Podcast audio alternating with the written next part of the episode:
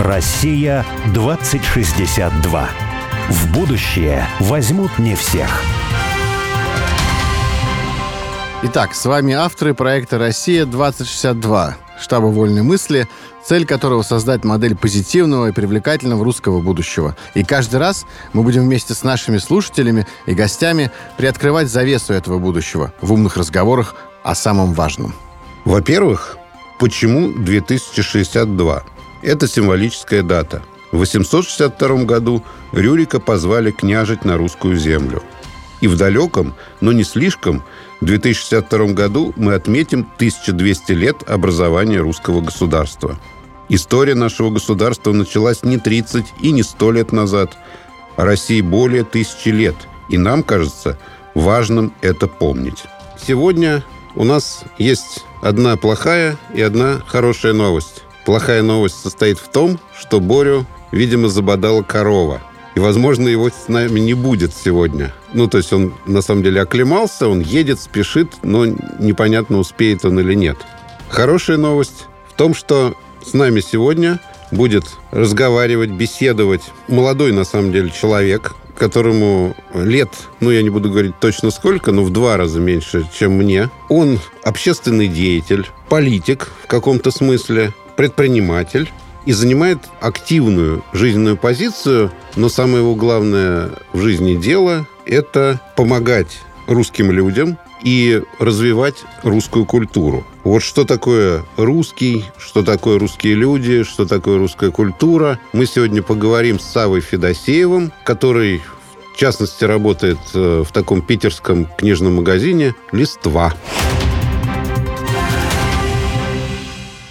Сава, привет. Приветствую. Сава, у меня такой вопрос к тебе, несколько, может быть, философский, а может и не очень.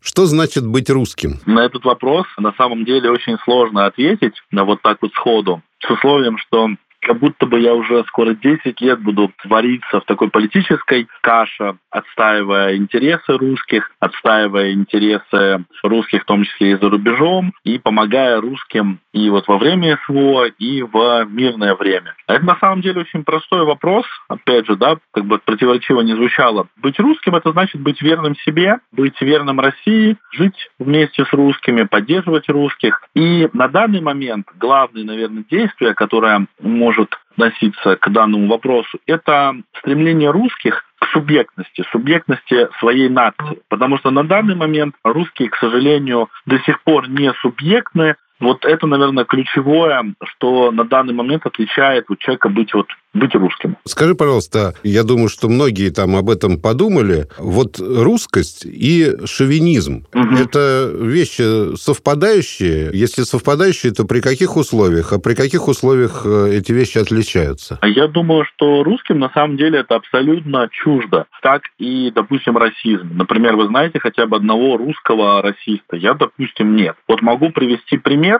В 2014 году началось да, восстание в Донецке. Многие русские люди люди поехали поддерживать восстание, поддерживать освободительную борьбу, освобождение Новороссии. И я, допустим, могу посмотреть по людям из русского движения которые вот как раз были, например, к сожалению, были там расистами, какими-то шовинистами, а, исповедовали какие-то радикальные идеологии, они выбрали политическое. Они сказали, вот на Украине можно например, исповедовать какие-то сомнительные, на мой взгляд, идеологии, а вот тут нельзя, тут какие-то советские, тут какие-то ватники, какие-то россияне, все это нам чуждо. Но при этом а, другая часть говорит, нет, для нас национальное важнее политического. Поэтому вот и вот эта вот версия, да, когда национальное торжествует над политическим, оно и играет ключевую роль э, в, для, для русских. И поэтому шовинизм э, неуместен. То есть когда говорят, что там Россия агрессор, русские агрессоры, да нет, это не запрос шовинизма, это не запросы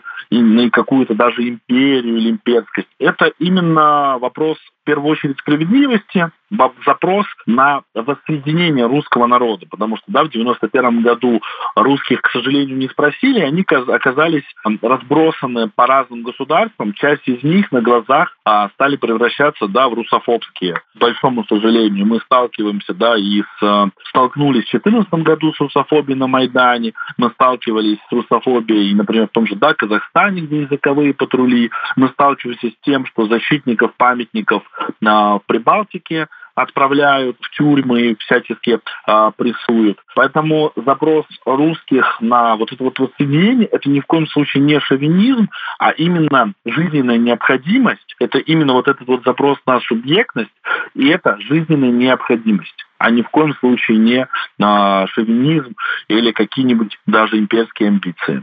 Имперские амбиции это все, я думаю, в будущем, и в этом ничего плохого не вижу. Ну, вообще, да, вот не раз повторялось, да, что в Советском даже Союзе, да, могла речь идти о разных национальных республиках, автономных областях, там, да, и так далее. И везде, ну, как-то национальная культура, она все-таки получала свой голос. Может быть, он был там несколько извращенный, но все равно свой голос она имела. Вот, единственная, какая национальная культура практически голоса не имела, это, ну, вот Российская Федерация, да, и здесь как раз э, с этим было, ну, с субъектностью, я бы сказал, все достаточно плохо. А вот скажи, тоже на самом деле вопрос сложный, на мой взгляд. Мне, например, ну, более-менее понятно, как, наверное, многим людям, а когда мы говорим «русская культура», то мы понимаем, что такое русская культура. Хотя, например, Гоголь, да, он родился на Украине, и хотя он говорил по-русски и писал по-русски, но в его произведениях там вот этого южного, южного южно-русского, может быть, украинского тоже, ну, оно было. Я думаю, что еще много достаточно примеров можно привести. Но вот э,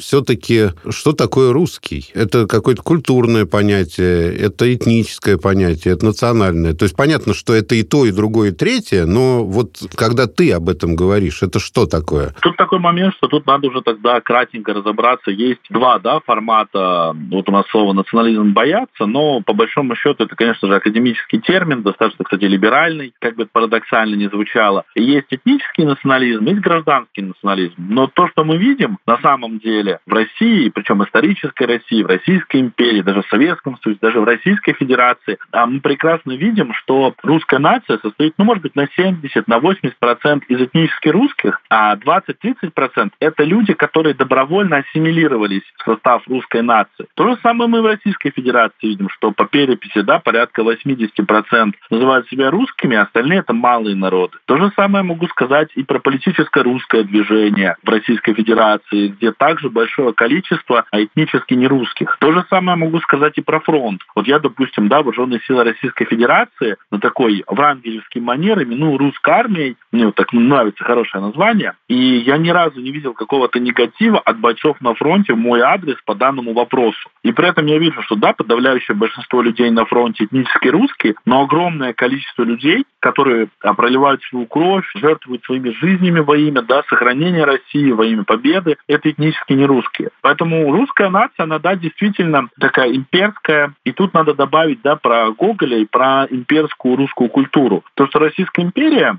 где создавалась, да, вот именно та, ну, вот оригинальная русская европейская культура, это великое, да, чудо, потому что в России не было античности. В России были, да, вот эти большие, далекие просторы и леса, не было античной культуры. Ну, православие, безусловно. А в целом то есть у нас не было развалин там Греции или Рима. И получилось, что за там 200 лет, да, за два века с небольшим, Российская империя успела создать живопись, музыку, балеты, театры, победить э, буквально всех в Европе вооруженными методами. То есть мы смогли во всех направлениях сделать нереально крутой, качественный прыжок что даже советская власть, после того, как она в 20-30-е годы потеряла вот ту первоначальную страшную революционность и большевизацию, они тоже все равно вынуждены были обратиться к имперской культуре, сделать Пушкина нашим все. Вот настоящая оригинальная вот эта вот русская культура, которая покорила весь мир, которую до сих пор, на которой мы едем, она была рождена в Российской империи. А в Российской империи, как мы понимаем, да, тоже очень важную роль играло подданство, аристократия только после победы над Наполеоном стала сильно более русифицированная. Мне как раз кажется, что в этом вопросе а, русская нация уникальна, что она добровольно принимает и ассимилирует людей, которые вот как хотят как раз сделать цивилизационный выбор. Вот здесь вот,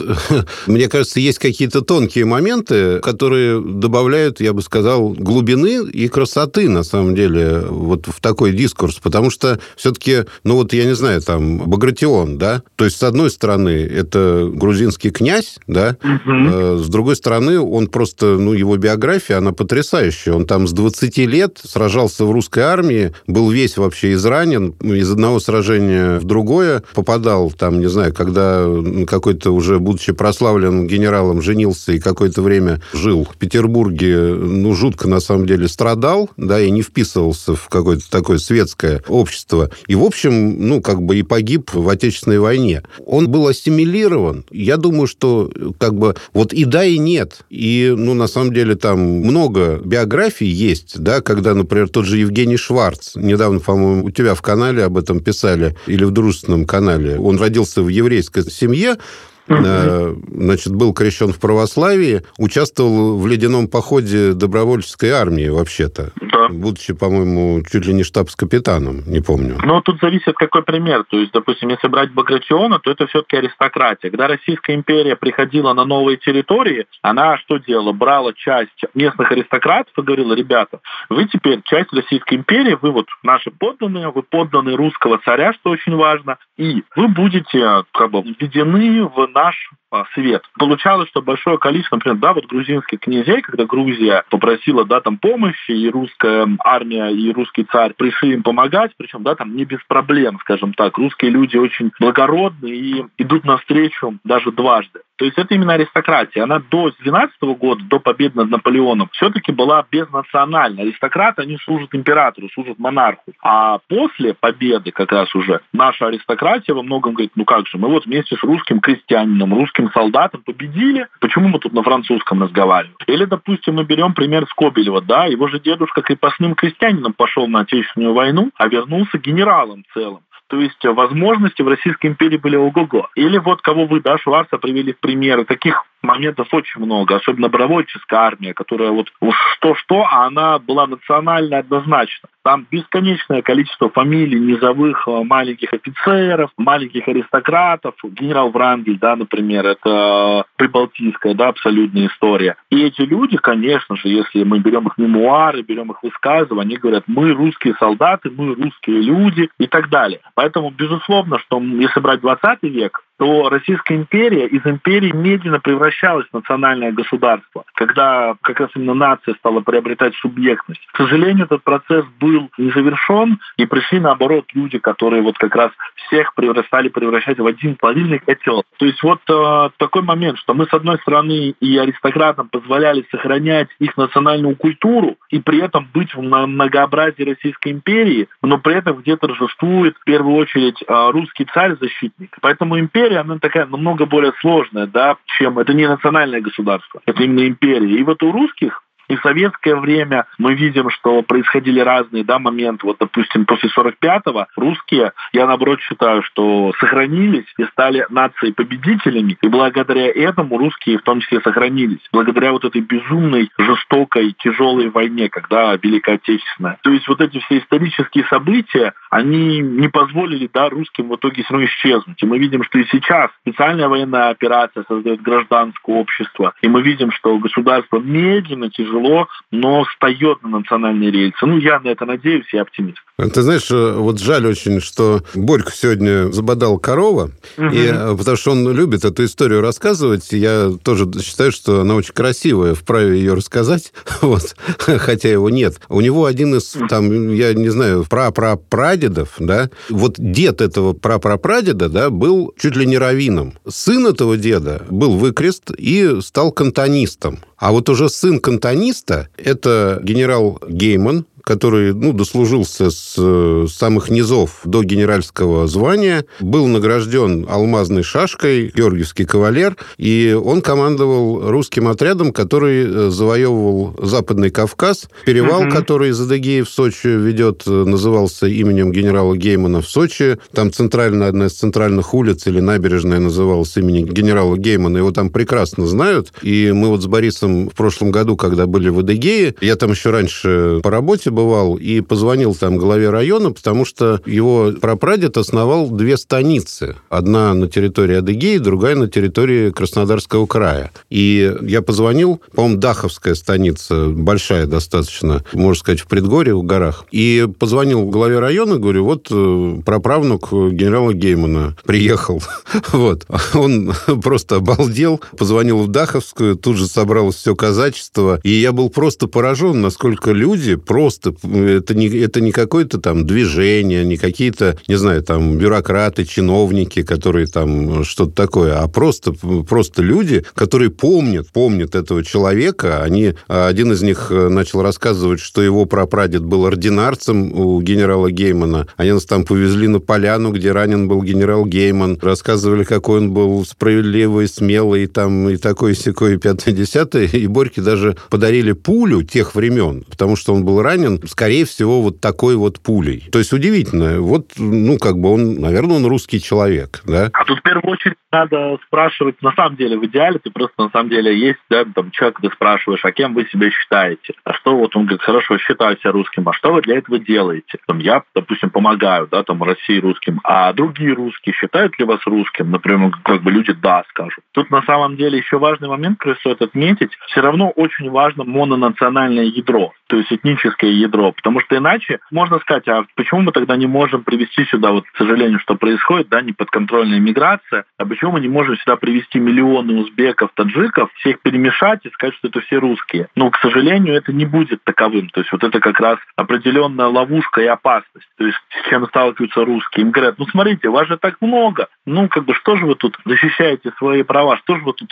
с а, нелегальной миграцией, там, например, боретесь? Потому что именно моноэтническое ядро, этническое национальное, конечно же, очень важно, потому что люди, которые, да, ассимилируются, люди, которые приходят в состав русской нации, конечно же, они стремятся к нации, которая вот уже существует, то есть к нашей культуре, к нашему культурному коду, и очень важно все-таки вот этот момент а, проговаривать и сохранять его. Понятно, о чем ты говоришь, это можно, ну, нейтрально, например, выразить таким образом. Если ты хочешь часть, э, стать частью сообщества, то ты, во-первых, должен хотеть стать частью какого-то сообщества, а во-вторых, тебя это сообщество должно принять. Конечно. Вот, и это нормально для любого сообщества. А если ты просто пришел в сообщество в какое-то, но при этом ты не хочешь считать себя членом сообщества, то, в общем, ну, никто и не заставляет, да? То есть это, ну, какие-то очень простые такие вещи, они, на мой взгляд, совершенно не шовинистические. Если вот, ну, как бы не употреблять там определенные слова, то, ну, все скажут, ну, да, конечно. Но если человек не хочет быть частью сообщества, то, ну, значит, он и не часть сообщества. Вот и все. Тут важно акценты расставлять у нас, к сожалению, да, опять же, самопропагандисты и как бы, политические деятели используют это в своих интересах, и получается просто из крайности в крайность, и зачастую это получается только конфликтная какая-то история, абсолютно нерабочая, к сожалению. Вот мы часто, на самом деле, говорим о бюрократии, при этом мы говорим о бюрократии, вот не обязательно, ну, это государственное чиновничество, да, потому что бюрократия, на мой взгляд, понятие шире гораздо. Вообще мир очень сильно бюрократизировался, и офисная бюрократия, в общем, это такая же бюрократия, как и вся остальная. Это, в общем-то, происходит потому, что на производстве люди все меньше нужны, нужно их чем-то занимать, и желание, ну, как бы еще связи разрываются между людьми, тесные социальные связи, связи с землей разрываются, поэтому возникает э, желание все контролировать, условно говоря. А скажи, вот если к другому вопросу перейти,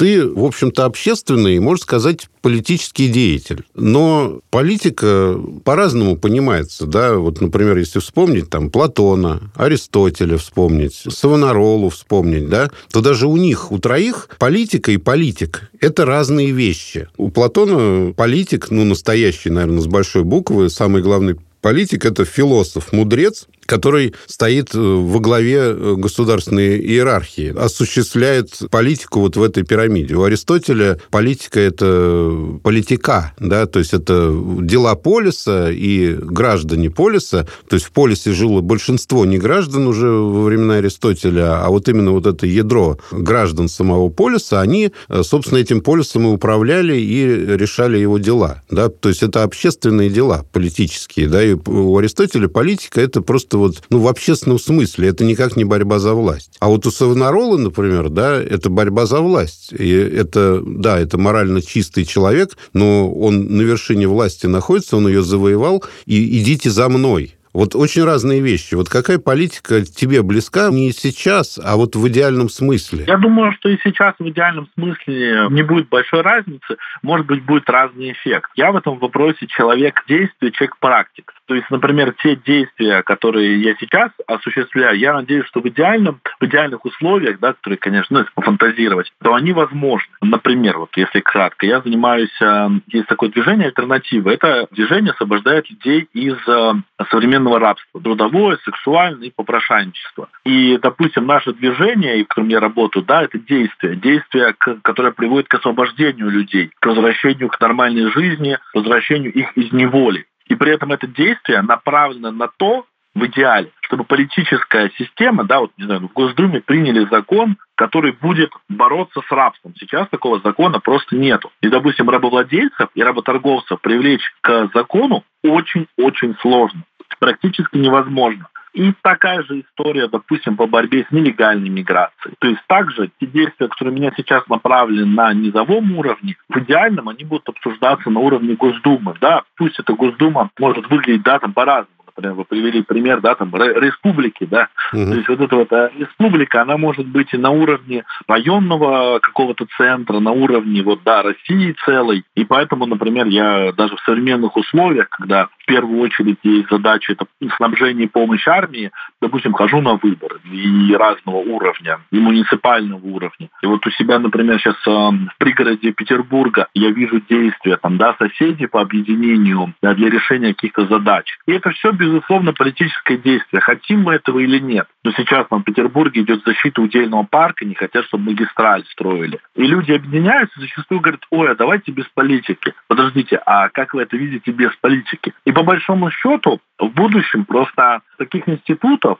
в России должно быть больше. То есть на данный момент у нас сломаны институты от того, как снизу информация и желание людей, желание вот этой маленькой республики, например, жителей вокруг Удельного парка, она не идет наверх. То же самое мы видим и в армии, например, когда внизу люди испытывают определенные трудности со снабжением, а при этом эта информация не идет выше по разным причинам. Но неважно, какие причины, важен факт того, что эти институты, значит, не работают. И вот в России современной, к сожалению, мы видим, что институтов становится все меньше и меньше. И поэтому тоже СВО да, позволяет, например, создать сейчас гражданские институты, гражданское общество, которые позволяют, допустим, снабжать армию, вот Министерство обороны, да, допустим, исходя из бюрократии, оно более медленное, чем, допустим, человек на нескольких фурах, которые загрузили снаряжением, которые собрали люди добровольно. То есть тут мы видим в первую очередь действия людей. Для меня политика в любых условиях это будет